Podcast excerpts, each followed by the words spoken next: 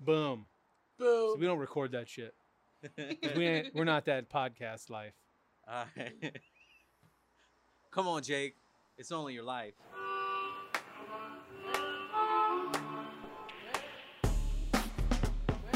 Are you trying to say Jesus Christ can't hit a curveball? Where you going, meat? About 90 feet? I do love that that was your favorite dialogue from the movie. Welcome to the Brackish Podcast, everyone. We are your hosts, Knock. Cliff. Lynn. Oh, it's going to be such a tasty, tasty treat that we have for you today. Lynn and I are in the Bru- Booze Crew. Yeah. All right. And uh, Cliff is going to take us home. So, uh, Cliff, With- you reading the story, right? Yeah, just minor sips in between, you know. I gotta grease the pipes, so to speak, Minor sips of what?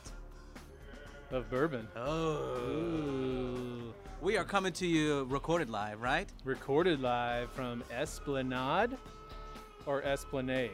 I'm gonna give a lot of wrong pronunciations for Lynn today. I think it depends. Are you singing the song? Because if you're a New Orleans lady, That's true. then it you're is. walking from Bourbon Street to Esplanade. Or if you're navigating, it's Esplanade. Oh, but haven't navigation any- doesn't know how to pronounce anything. Have you heard it try to pronounce Chapatulas? Oh no. To Chapatulas. To Chapatulas. Way more T's than needed. Uh, we'll give you some background on us. Let's do that first. Uh, background on us individually. You probably listened to us so uh, for a while now. I am a retired uh, journalist, now teacher. Cliff.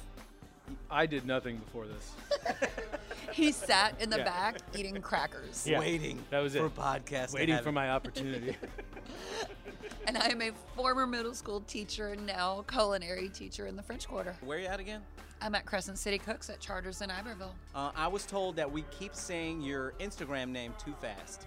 Oh. Roots and bulbs, like a light no, bulb. bulb. Like, like, but see, the problem is I was an English teacher, and English teachers think that simile and metaphor and symbolism are beautiful. What they are are hard to hear, pronounce, and spell. so it's roots, R O O T S, A N D B U L B, roots and bulb.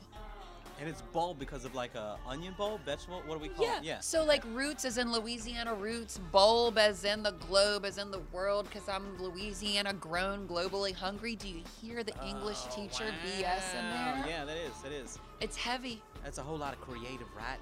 It's ratting. That's I love a little good love writing. well, speaking of Louisiana, we're here because of it, right? We are yes. Cliff. So, first, one. We were supposed to write jokes. Oh, see, I think But- what we've decided is that Cliff is gonna write the jokes Yes. from now on. Yeah, which is Because horseshit. Knox and I can't do it. Uh, We got a we got a, a- another guest just wanted to join us. Got off of work. Mrs. Cliff Biffington is here with us. Miss Biff. It's me. You gotta be louder than that. Hey, that was still If the you're same volume. say it's me, you Um, need to say it very Mario style, like it's a me. Yes. Okay. s- So, okay. We're back to hookers. Yes. So, a hooker, a vampire, and a petticoat rebel are walking in the quarter. And the rebel says to the vampire, "Hey, do you know do you know what they call it when a hooker blows her nose?" And the vampire's like, "I don't know." And the petticoat rebel's like, "It's called a venereal sneeze."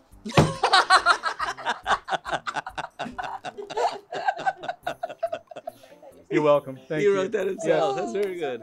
Very oh, good. That was a good one. Yeah. A venereal to sneeze. That took like five seconds, really. And then after that, I tried to think of more, and it just, I mean, once you peak, I like most of them are what do you call? Yeah, Yeah, what do you Mm, call jokes? But it just it, it also includes the yeah, I walking know. down the street. It's there was good. another one. It's not that good. It was like the vampire goes up to the hooker and he's like, "I want to suck your." Wait, do you have any papers? Are you tested yet? Like, you know, like- but I didn't think it was that. I don't know. That was good. Yeah. That was also good. You got papers? yeah. Do you have your test results? I don't want any bad blood here. yeah. Are you sure or HIV positive? Ooh. Anywho, so let's begin. All right, the story is called "Who Killed the Chief." Who killed the chief? Who killed the chief? Who And killed? Who killed the chief? And It's it's- me. So, well, that insulting phrase uh, to Italians to everywhere. Sicilians. This phrase was first used during the largest, I believe, the largest single mass lynching in U.S. history at the Old Parish Prison in Congo Square, which is on, I believe, Rampart. Rampart. Yes. If you've been to the Louis Armstrong Park, that is Yes. the location of Congo Square, where Africans were allowed to buy and sell their own wares on Sundays when they were given the day off under the Code Noir. yes. Lynn and I are doing this together. No, I'm good. No, I'm so glad. See, that's what I need. I need the assist. So we're gonna do this in three parts, and we'll do part one. So this was also the chief was the chief of New Orleans at the time. This is about him. His name is David Hennessy. For the sake of the first part, we're gonna call him Junior because he did have a dad with the same name. So I have to give you early life real quick. So We're talking about police chief, right? We're not talking chief. about like big chief Indian. no, like police chief. Okay, police chief. Thank you. Yeah, so David Hennessy Jr. was born in 1858, and his parents had come here to New Orleans during the potato famine in the 1840s. we don't From know. Ireland. Yeah, All right. maybe. Was No, he? potato famine is I know Ireland. exactly.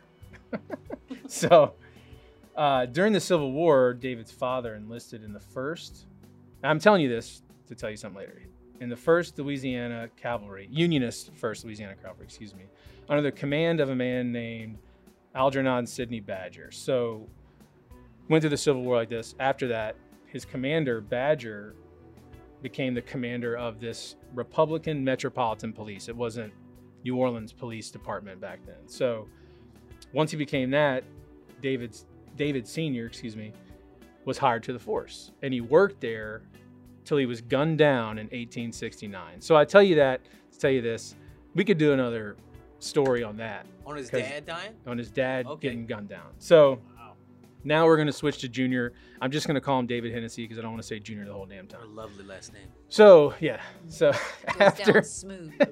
so his dad gets basically gunned down and he's 11. So at the time, he's like, well, now I want to do what my dad does. So this at 11, he started as a messenger for the police force. For the Metropolitans, I guess you call them. And he became a detective at the age of 20. So what the hell were you doing at the age of 20? I still uh, didn't know exactly what I was gonna do. I was at college at LSU, which really just entails drinking. Yes, Yeah. Yeah. which is what we're doing now. A lot of times in Tigerland and a lot of times on Jennifer Jean, if you know what I'm saying. Ooh. Mm. Ooh. Ooh. The person or the street? Nah, the street, the street, Both. No. You don't name streets after ugly people, though. you don't. Yeah, but that street is ugly. What about Verna Street? Oh, yeah. Ooh. She sounds hot. So, around this time in 1880, when he's 20, no, yeah, 22, 1858, 22, um, the Louisiana Democratic Party basically took down this Reconstruction era of government, which was mainly Republican part of government. So now there's two political factions in New Orleans. There's the regular Democratic ring, which is like this political machine that's got these German and Irish ward bosses, and they've got the police, and they're all this one, and they also got city council, and they're all kind of in cahoots. Uh, you know, money's going every which way, and David Hennessy. I tell you, I tell you this: David Hennessy, more than often, sided with the reformers.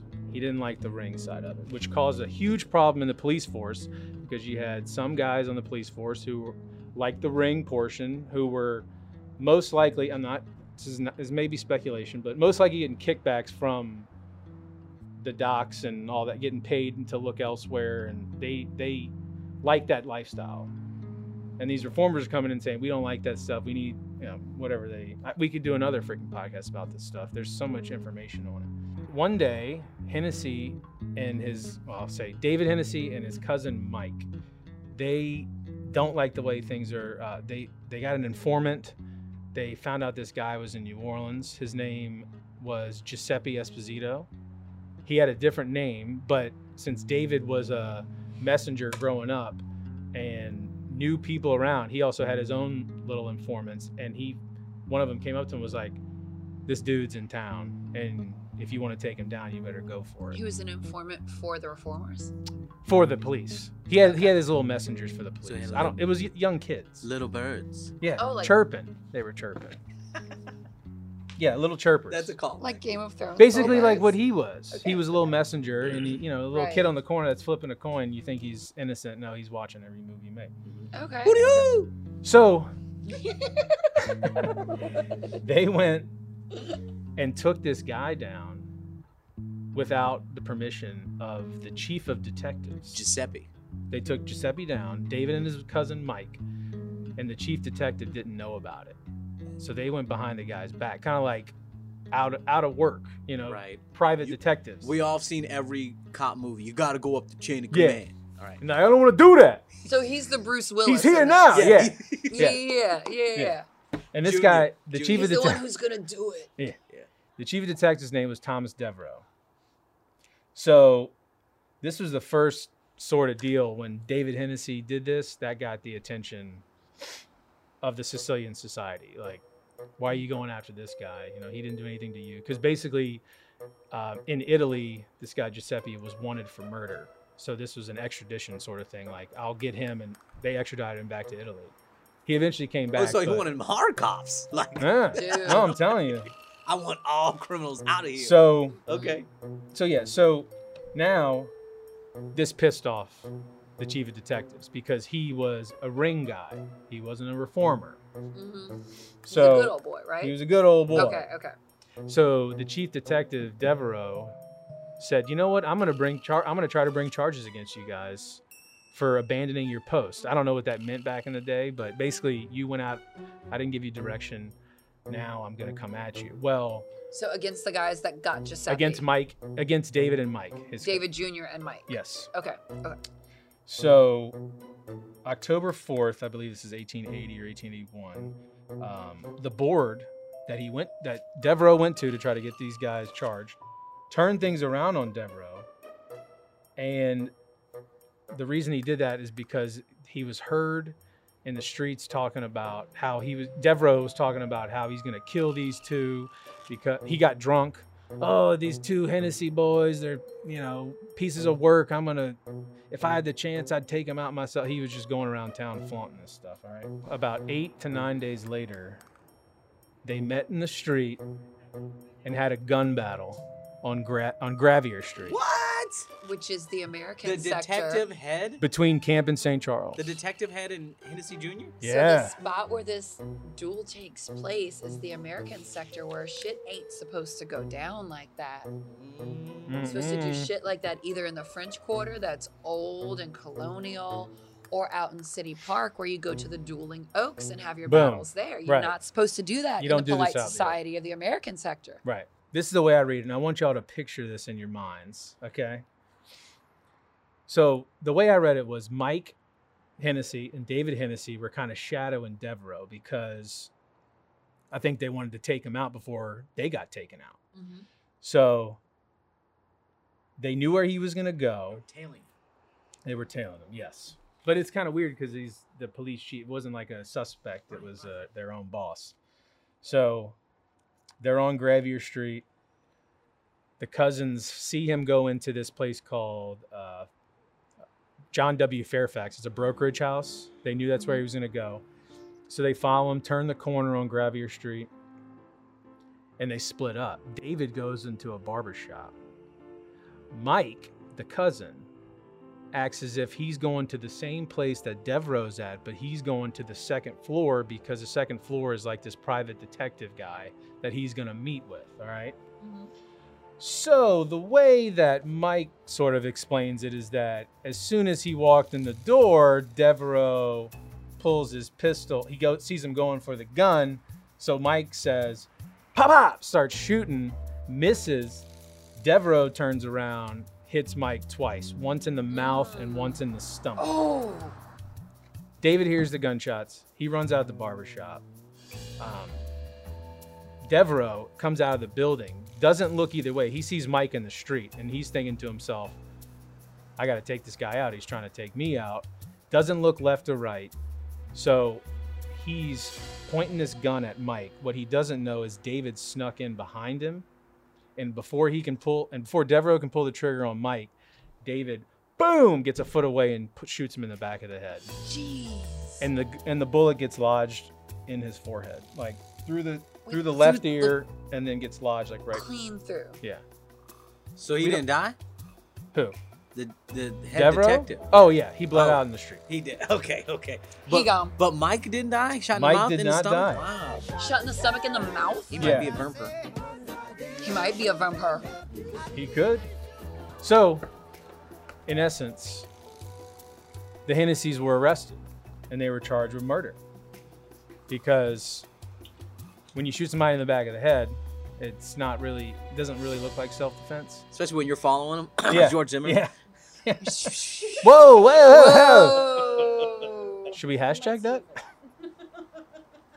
so they went to trial, but with citizens coming in there on their behalf. The the Hennessy's, excuse me, the Hennessy's went on trial. Citizens came on their behalf. Law enforcement, I guess, testified for them, and then as well as the citizens also saying that, hey, this guy Devereaux has been making public threats against these guys, so they felt threatened. They were not found guilty in 1882, April 27th, 1882. So, They used to just do what the fuck they wanted, right? What do you mean used to? right. That's true. Like shut Yeah, shut your mouth still- with yeah. that. What do you mean So- used to? Yeah. so, yeah. So, Mike Hennessy, I'm sorry, Devereaux was killed. Um, Mike Hennessy was severely injured. Um, even though they were acquitted on the on the murder and the claim of self-defense, uh, he had to quit the force. I guess that was one of the stipulations. Like you can't work. So what he did was he got to this. He went to this place called the Feral Protection Police, which is where Mike was going to go, Wait, quote like, unquote. Up to the second Feral- floor. Yeah, like private as in detectives. Wild, I don't know. or as in Will Feral, Ferrell, like last name. F A R R E L. So it's called the Feral, Farrell, Feral, Farrell Sure. Protection Police, and the city council actually deemed them patrolmen with police powers. Now I don't know what that means. So it's a private agency with in lieu of the legal exactly. I don't know how you Um, delegate that. liberation. Yeah. Okay.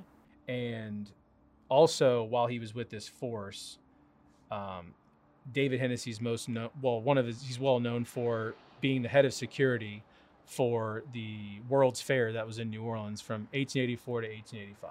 Yes. And with that, we'll go to a break. Damn you. That World's Fair brought some shit to this city. Oh my god. I'm so excited to hear about this.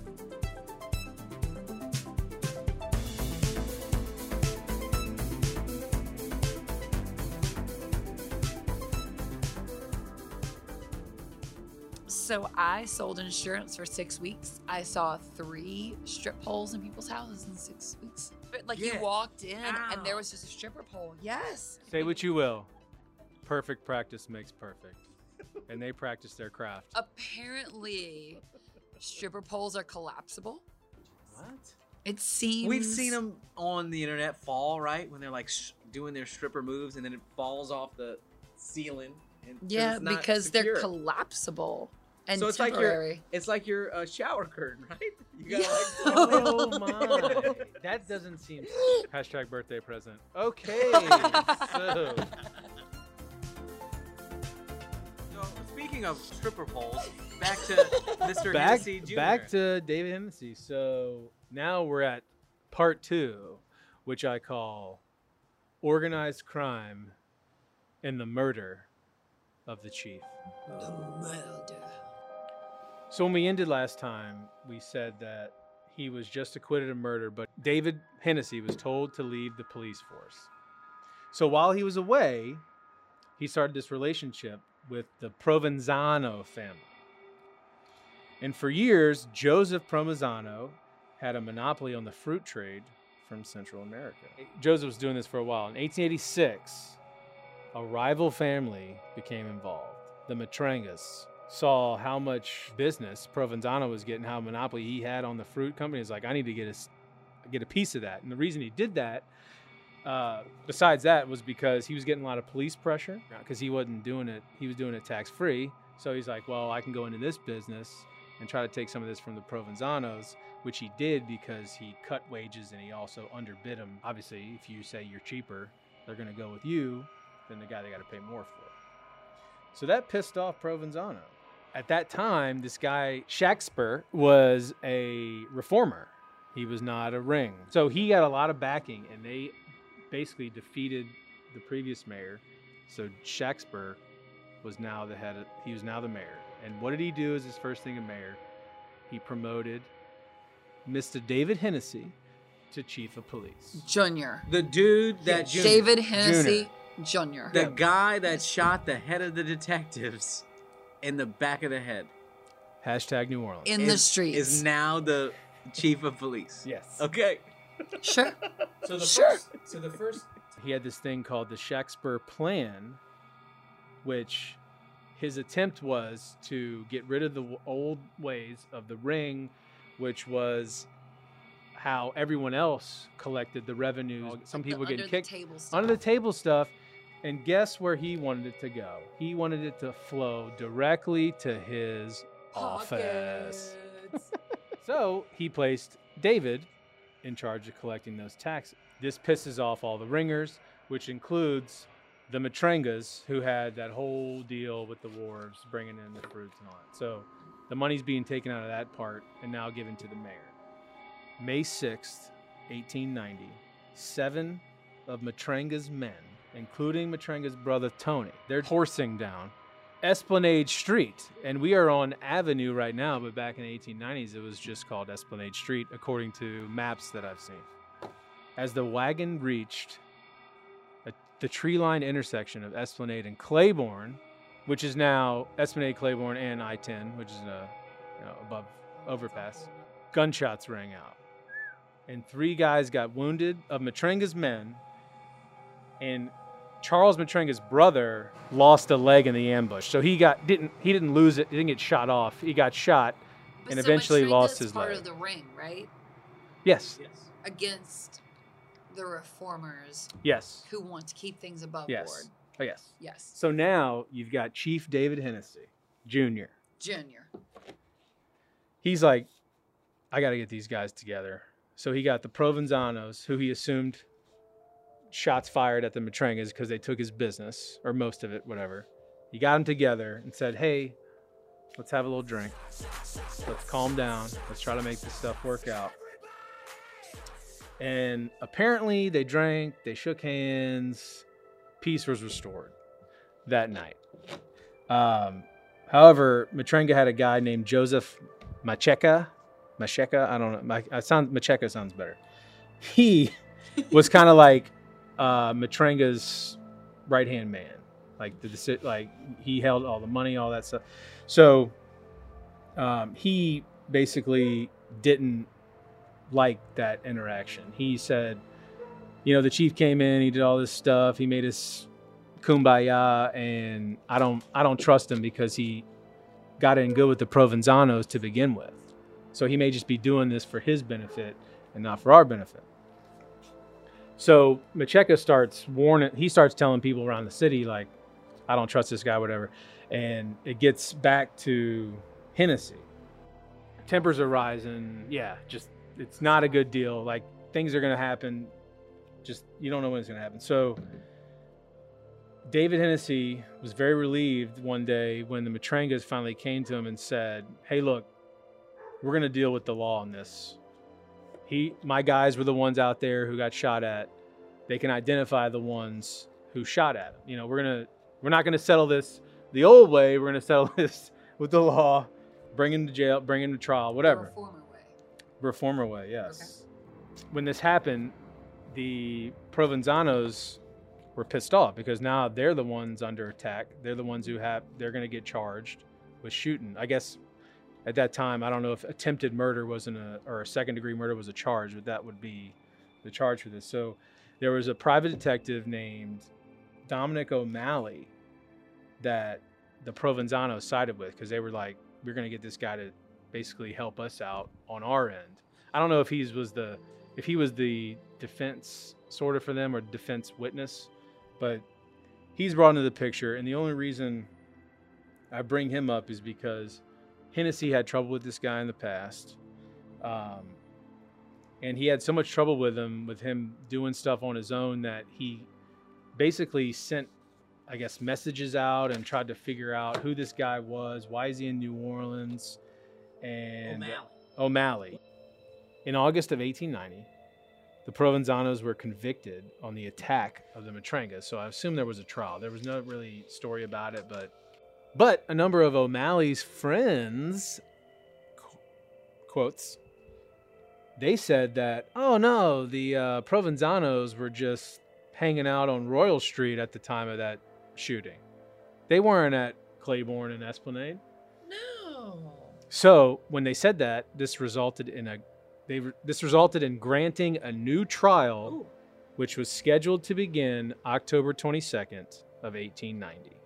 Mhm. After they got that word, so now David Hennessy Jr. is pissed because they got a new trial. So he said, "I'm going to come forward with evidence that I have gathered against the Matrangas and the and Macheca, Joseph Macheca, and would also make public record of who this Dominic O'Malley is. Mm.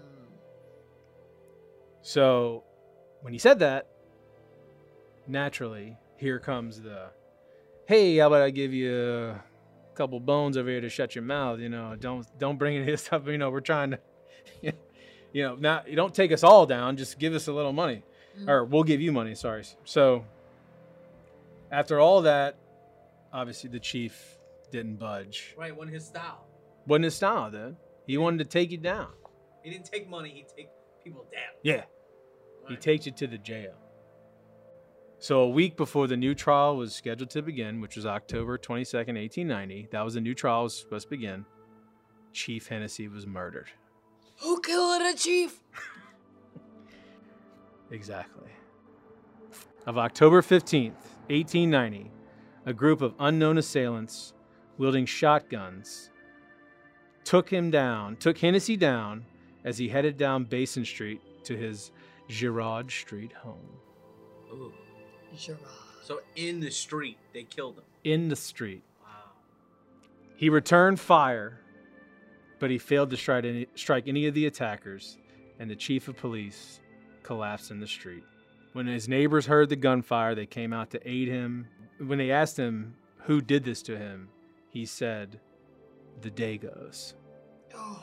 And Hennessy died the next day. So, I'll read you a couple of things from the newspaper. The morning of the 15th of October, after he passed, it says Daily Picayune, Superintendent Police David Hennessy, victim of vendetta, ambuscaded at his doorstep and six bullets shot into his body, one of which was pronounced fatal. The murderers declared to be Italians of the criminal class. The chief removed to Charity Hospital in an ambulance where he visited by the where he was visited by the mayor and his aged mother.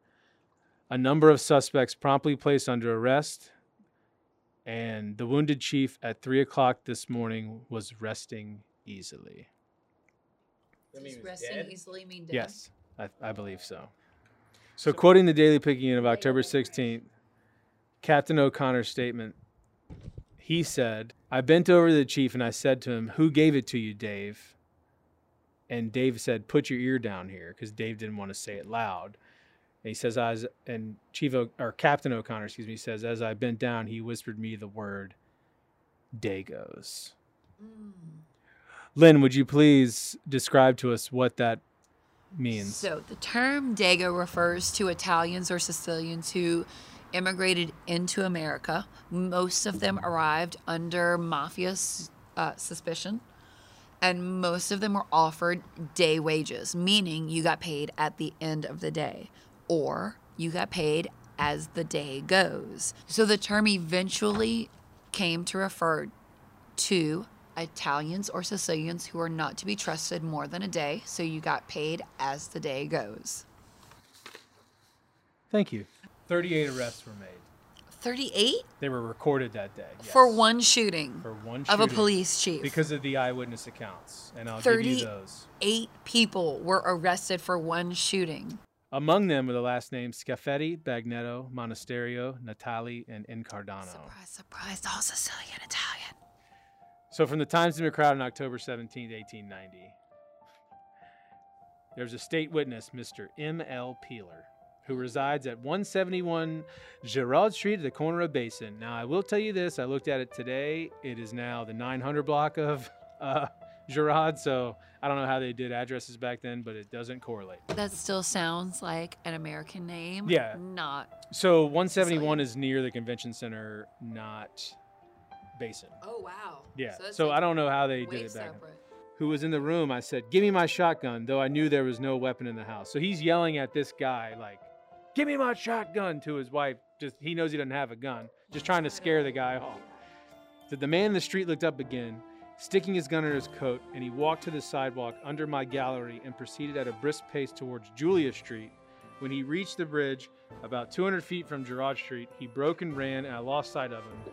The man wore an oilcloth coat, and his hat was drawn over his eyes.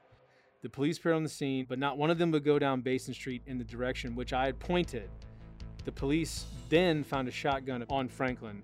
The other gun was found on Basin near Julia Street, which is a block away down Basin, where it, or a block away from Girard, where it had been thrown away in the oilcloth coat. I went to police and was present when the oilcloth coat was found in Scaffetti's house, who was one of the ones who was charged, on I think this for Lynn, this is uh, Dryades Street.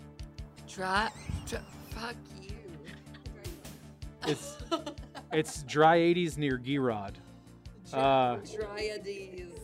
Dryades. where it had been hidden behind two empty barrels. The coat was wet when found, and Scaffetti's uncle said that his nephew had left the house at 10:30 p.m. that night with the coat. I identified the man as one who did the shooting from Basin Street and made the affidavit against him. So he saw this guy. He he was like, "That's the guy who did," or "That's one of the guys who I saw Actually street." saw it, or like quotations. from his it, saw it. balcony. There's another eyewitness account. Her name's Rosa Walton. She lived in the back of the place. So there was, I guess there was, I guess a shotgun sort of deal. Monasterio rented this place in front that faced Girard Street, and he got this place from Macheca. So Macheca rented this place from Monasterio for his, uh, I believe it's his shoe business. Yeah, he was a shoemaker. Mrs. Rosa Walton lived in the back part of that shack, in the back of the house. So she says, I reside in the rear of 270 Girard Street, from which the firing took place. The front room, room is occupied by an Italian shoemaker, Monasterio, who is now under arrest. Since last Saturday, I've noticed two strange Italian visitors. They always came at night. They would talk and drink and when I went out two or three times to get beer, she, and she used to go get beer for them. So I guess she would, they would talk that she would hang out with them, and they would be like, "Hey, why don't you go get beer for us?" She said the men were there last night when I went to bed, and in the alleyway, I noticed a small short guns in the hand, a small short gun, excuse me, in the hand of Peter Monasterio, who was sitting in the room with his companions. Mm. And she said, I've never seen a gun before of that kind. So she's now identified one of the guns involved, and she lived in the back of the shack, and she knows the people who were in the front. Mhm. So from that came the arrest of Antonio Matranga, who was a part of that shooting, who lost his leg, Salvador Rocco, Vincent Caruso, Salvador Sunseri, Charles Trena, and John Caruso. You telling me Tramenka pirated, like went like old, like peg? Matranga. Yeah, Matranga went peg legging Oh, yeah. and killing the chief. Yeah. Oh, you kidding? One leg. Don't believe it. You got to persevere. So they also they also got they wanted they arrested those guys, but they ordered the arrest of Joseph Macheca and Frank Romero and Charles Patorno, and they didn't uh, find them until they basically I guess they heard that they were going to get arrested, and they volunteer voluntarily came into the police department. So at this point, Mayor Shakespeare was outraged and he called on a quote unquote committee of 50 to address this crisis about the chief, the chief's assassination and what and all the events that happened before it. So he basically like a, a meditated murder. He was pissed off about it. Um, the newspapers were writing articles about it. Uh, I guess editorials and all this stuff. So all the all the city knew about it, and the police began rounding up Italians, anyone who was involved with the Matrangas and the Provenzanos. In total, the police uh, arrested 19 men. Well, at the end of the day, the ones who stayed, 19 men, all of who were Italian. So a special session of the city council was called on October 19th, and Shakespeare delivered this message, which it turns out probably wasn't a good idea. But he said, the circumstances of the cowardly deed, cowardly deed, the arrest made, and the evidence collected by the police department show beyond a doubt that he, Chief Hennessy, was the victim of Sicilian vengeance wreaked upon him as representative of the law and order in this community because he was seeking by the power of our American law to break up the fierce vendettas that have so often stained our streets with blood. We owe it to ourselves and to everything that we hold sacred in this life to see that this blow is the last. We must teach these people a lesson that they will remember for all time. It is clear to me that the wretches who committed this foul deed are the mere hirelings and instruments of other higher up and more powerful than they. The people look to you to take the initiative in this matter. Act, act promptly without fear or favor. So Shakespeare pretty much is telling what I read is telling the citizens of New Orleans to take action. To kill these sons of Yeah. bitches. And with that, Wait, but it's. He is. He's Yeah. literally. I mean, this is like immigrant-based fear. Right. and with that Saying, like, concludes part two. It concludes part two. Other Can I pee?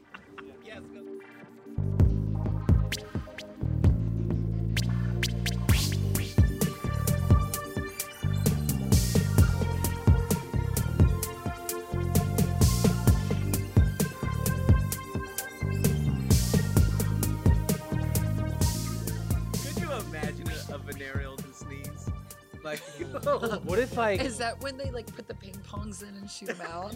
Yes. or like what if you were in the front row and, and she just sneezed on you? Uh. while she like, oh. Give me that dollar and then sneezed. Ugh. through her Out her lady butt. parts? Out her butt. No, obviously out of her nose holes. she sneezed out of her butt. Hashtag butt sneeze. I think they just call that a fart, right? Do they? Okay. All right. Here we go. We gotta. We're at part three the trial and the lynching. So the Provenzanos have been in prison since April. Members of the Provenzanos were eager to talk. And they testified that they were paid 10 to 15 dollars for a murder and done away with if they refused. They also were supporting Chief Hennessy's assertion that Antonio Matranga was the head of the mafia in New Orleans and Rocco Geraci was one of his chief henchmen. So from the Daily Picayune on February 28, 1891, when, the, when it was finally going to trial, a total of 1,150 people were summoned. 780 of them were examined before they could get an actual jury. I assume 12. So when they finally assembled everyone, the jury, like whatever was presented to the jury, was just everyone who wanted justice in New Orleans. It it failed. Um, this guy, the foreman, he headed a group of composed people who were uh, composed of poor young clerks and laborers. That's basically what the jury was. And with that, of course, when you got poor young people, guess what anyone can do? They can bribe the shit out of them. At the close of the case for the prosecution, 57 witnesses have been examined in the last four days. As a result of the evidence, Antonio Scafetti, Antonio Marchesi, Manuel Polizzi, Pietro Monasterio, and Antonio Bagnetto were identified as, were identified as the parties who did the shooting on Chief Hennessy. And a man named Bastian Incardano was identified at being on the street at 10:30, but they couldn't really put anything against him because he didn't have a weapon in his hand. On March 13th, 1891, the jury brought in its verdict a mistrial to the three accused of murder, and all the 16 others were acquitted. So those 16 didn't do anything. The three we don't really know. Uh, Were acquitted yeah, we're throwing because the jury said, no, we don't have enough evidence to do anything. So now everyone in New Orleans is panicking because now it's only soon enough to where you're acquitted or there's a mistrial. You're going to be back on the streets. So they're just like, what's going on? So Sh- Shakespeare's Committee of 50 called for a mass meeting of the people. So this was headed up by three prominent attorneys at the time who were a part of the reformers, reformer elites, John Wickliffe, Walter Denegri. I'm just messing with. I just love messing with Lynn. And William Parkerson. They gave speeches. And all these guys had close ties to Shakespeare. And here's some of the excerpts of this speech. Affairs have reached such a crisis that men living in an organized and civilized community folding their laws fruitless and effective are forced to protect themselves. When the courts fail, the people must act. The time has come for the people of New Orleans to say whether they are going to stand these outrages by organized bands of assassins, for the people to say whether they shall permit it to continue. I ask you to consider this fairly. Are you going to let it continue? And the voices in the crowd said, No, no, bring on the Dagos. And he said, Will every man here follow me and see the murder of D.C. Hennessy vindicated? And the crowd said, Yes, yes, on to the parish, which was the parish prison. The other part of the speech said, Are there enough men here to set aside the verdict of that infamous jury, every one of whom is a perjurer and perjurer and a scoundrel? And the crowd said, Yes, on to the prison and hang the murderers. So soon, and I read this differently. One said 6,000 people, the other said 8,000 people. So I'm going to say 6 to 8,000. They were on Canal Street filling what's between, I guess, the Canal Street right of way up to the buildings. From Royal, Burgundy, Rampart, all there. And they took that all the way to Congo Square, which is right by the old parish prison. So while they were there, they basically ran up on the prison, and the prison guards had had nothing. They didn't know what to do. 6,000 people. Yeah, And you So- got one gun. yeah, and so mingling and the, the, every there were the crowd noises and all that, and all of a sudden you started hearing, "Who killed a chief? Who killed a chief?" They started chanting it. They started shouting it, and when the sounds died out, the entire crowd made a rush for the front of the prison, and they had police in front of the prison, but they were kind of like, "Fudge this!" There's people rushing us. We got to get out of here. Like they they had people with axes, they had people with guns. They were like, "We need to get out of here." We couldn't do anything. So what they did was they just went for the front gate of the prison and took it over, and they basically surround. They got in the gates and surrounded the entire parish prison. So what happened was inside the prison there were guards and the guards were telling they assumed that they were coming for these guys because they heard all the chants. So they were telling these guys go to the second floor. They moved some of these guys to the women part of the prison or I don't know if, I don't know if it was a certain section of it or whatever, but they moved them to that side and um he ordered all the other prisoners to be locked in their cells. So it was just every other prisoner get locked in your cells. These other 19, like, you got to go, like, Somewhere. yeah. There's a third floor thing we got going on. There's the women's side. We're not, you know, we know they're after you. So you got to, I mean, so they're trying to just protect everyone else through the innocent. Take your asses to Yeah. the Kona. Right. So the majority of them were taken to the women's side, like I said. And together, they were in this courtyard. And while they were in the courtyard, the crowd came in. And there were, I think there were six or seven of them in the courtyard. And they were trying to get away. Obviously, they couldn't. And they were gunned down right there. People shot them in it. So some of the 16? Some of the 19. Some of the 19, yeah. Okay. Six, uh, six or seven of the 19 were gunned down right there. Macheca, Scafetti, and the and this older guy Marchesi hurried up. They went to the third floor. All the cells were locked and they were trapped, so they couldn't get out. And after gunshots rang out, um, they were all dead. The worst place to fucking You hide. basically got caught in a corner. You yeah, got you went upstairs. You went upstairs you and literally- no, and like every jail cell was like, no, can't help you, bro. yeah. No, no, no. You Kevin McAllistered yourself. Yeah. So one You're guy, up or out. Kevin That's McAllister. it. Kevin That's it. you home alone it. You are up or out. He did in that number two uh, movie. Uh, he just kept going up and up and up. in one, he Well, went you up, got a par- up, parachute. up, He and did. You don't have out. yeah, he did go like through the chute, right? How did he get Right. back down? Okay, here we go. We should leave it at that. So the crowd wasn't satisfied with Of course this. not. I didn't see those guys get shot. So they were like, "We know there's more. We took down ten. We took down three upstairs. Where's the other?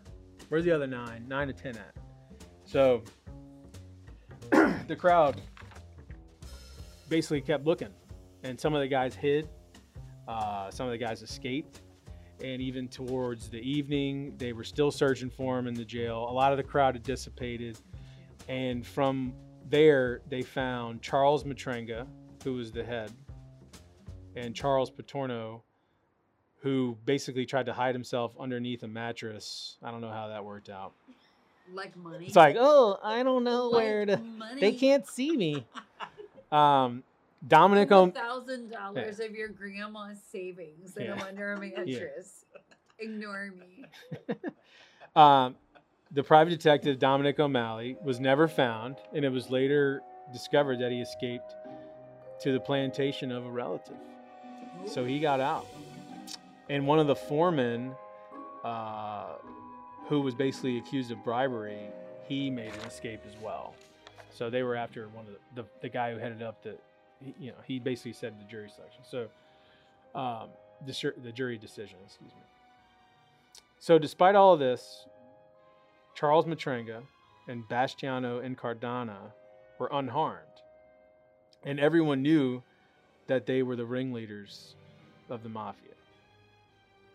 And so that's why people are wondering why why did they survive? You know, this whole mass deal and you didn't go after the head of the snake.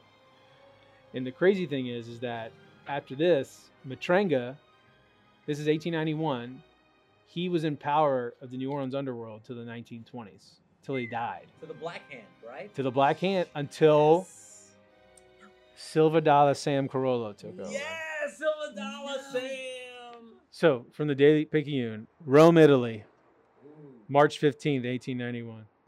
The Italian government is Italy. no, it's from the It's Picayune. from- They fi- they found out that Italy's pissed No because shit. no. they figured out they saw all these Americans took out 11 of 19 Italian immigrants. Right. It was Alright. the largest mass. Listen, lynching. Yeah, it- word spread fast. So later, because you can't really do anything now, but money talks. Uh, the U.S. paid Italy twenty-five thousand dollars in 1891, and and everything was restored. to make it go away. Yeah, Uh, everything diplomacy was restored. oh. So what sucks? What happened was terrible, but the goal to take down this democratic ring and intimidate and to intimidate Sicilian immigrants didn't work. The same sort of policies rebounded in 1896, and New Orleanians who were of Italian Italian descent assume their parts in society. So the the anti-Italian insult, "Who killed the chief?" Has lived on in New Orleans for decades. It's not so prevalent now, but I'm glad I read about it and learned about it. But to this day, no one has proven who killed Chief. It's kind of like when they set up a suicide squad of like 10 guys uh, for an execution style and they shoot and you don't know who What Does it? hit they have no idea. And I think they wanted it that way so they can get off, That's a good, not sexually. That's a good way to do it. So, um, also, what we've learned is if you want to survive in New Orleans culture, don't be the henchman. Be the head of the snake. Yeah, be the leader. Be Yeah. the Order people. freaking head. Uh, what were the names again? The guys' names? The two guys' names that were like Just obviously Charles Matranga Uh-huh. is what you need to know. Charles Matranga. and Incardano. Before we get out of here, I want to give a shout out to the Louisiana Public Broadcast System because they have about a nine minute video that goes over this. Oh, nice.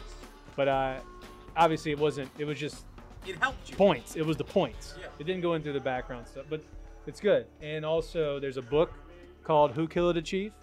So if you want more details, go for that. There's an HBO movie that they made in 1999 called Vendetta, starring none other than Christopher Walken. I believe he is the chief in this in the movie. I don't know. I didn't look into it that much. I'm sorry. I don't get paid to do this, so I just get I look up certain things and don't find anything. So anyway, thank y'all for listening. We're the Brackish Podcast, Instagram, Apple Podcasts, Spotify, Some radio.com. Here's what I'm gonna say about Italian and Sicilian culture in New Orleans is that it still lingers. You better watch your mouth, girl. Though many people associate us with French culture, past the French, there's Sicilian Italian that has lingered much longer than French culture. And if you want to see that, you come past Mardi Gras, the Italian parade, the Irish parade, the Italian Irish parade, the Irish Italian oh, parade, and the Italian Irish Isolanos Parade. The Italian Italian Irish Irish parade. You know, like- these specific cultures that have lingered so long in our culture, so maligned by the American and British culture that came in in 1803, these cultures withstand the test of time. They party past Mardi Gras when we're supposed to be in Lent and like so sorry, apologetic to God for all the sinning we did during Mardi Gras. But you like rev it up